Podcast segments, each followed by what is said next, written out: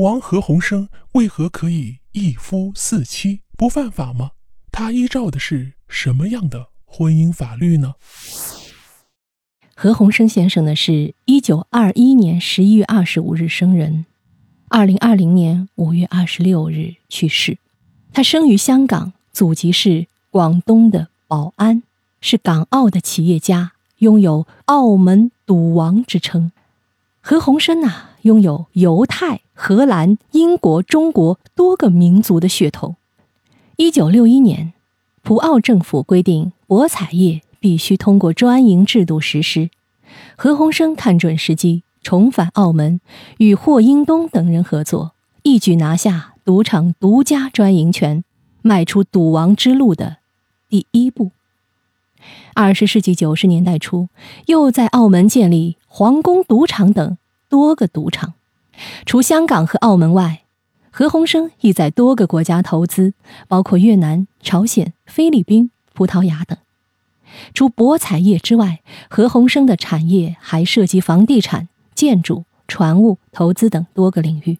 至二零一一年，他旗下的企业包括澳门博彩控股有限公司、香港新豪国际集团、香港信德集团有限公司、澳门国际机场专营公司、澳门诚兴银行等。关于赌王，很多人会聚焦在他的婚姻上啊。一夫四妻不犯法吗？一夫多妻制是封建时代的产物，不过随着民国的成立，特别是新中国的建立，这种制度就被打进了历史的垃圾堆，在大陆彻底灭绝了。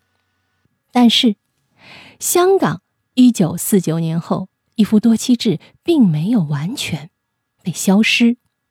很多富豪还沿用封建时代的做法，继续娶了多个老婆。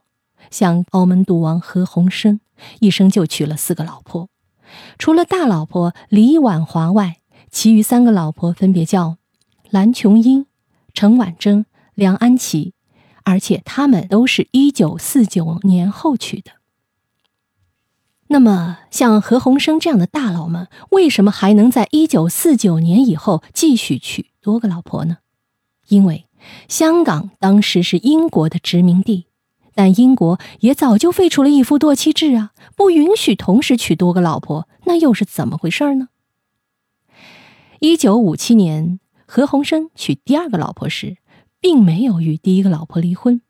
有人质疑何鸿燊是犯重婚罪，但是其实并没有啊，它是合法的，因为。依照大清利率，啊，这个立法大清利率，一夫多妻制是合法的。清朝一九一二年就灭亡了，一九五七年大清都亡了四十五年了，香港怎么还使用的是大清利率呢？哎，不仅香港，澳门同样使用的也是大清利率，这和港澳的特殊历史有关。一九四二年，中英签订《南京条约》，清廷被迫割让香港岛。一八六零年，中英签订《北京条约》，再次割让九龙半岛给英国。一八九八年，英国又强迫清政府签订《展拓香港界址专条》，租界新界九十九年。香港虽然被英国殖民，但是主权还在大清。因此，香港新界同样适用大清利率。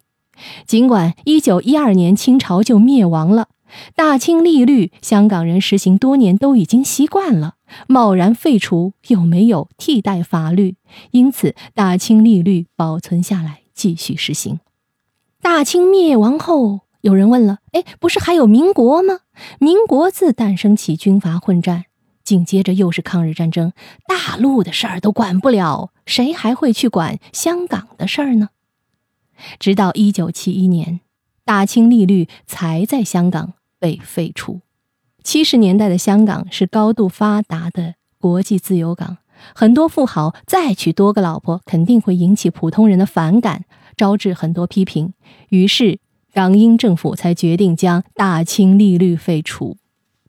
那是一九七一年了啊，人家何赌王一九五七年娶第二个老婆啊，所以这个时间间隔有二十年。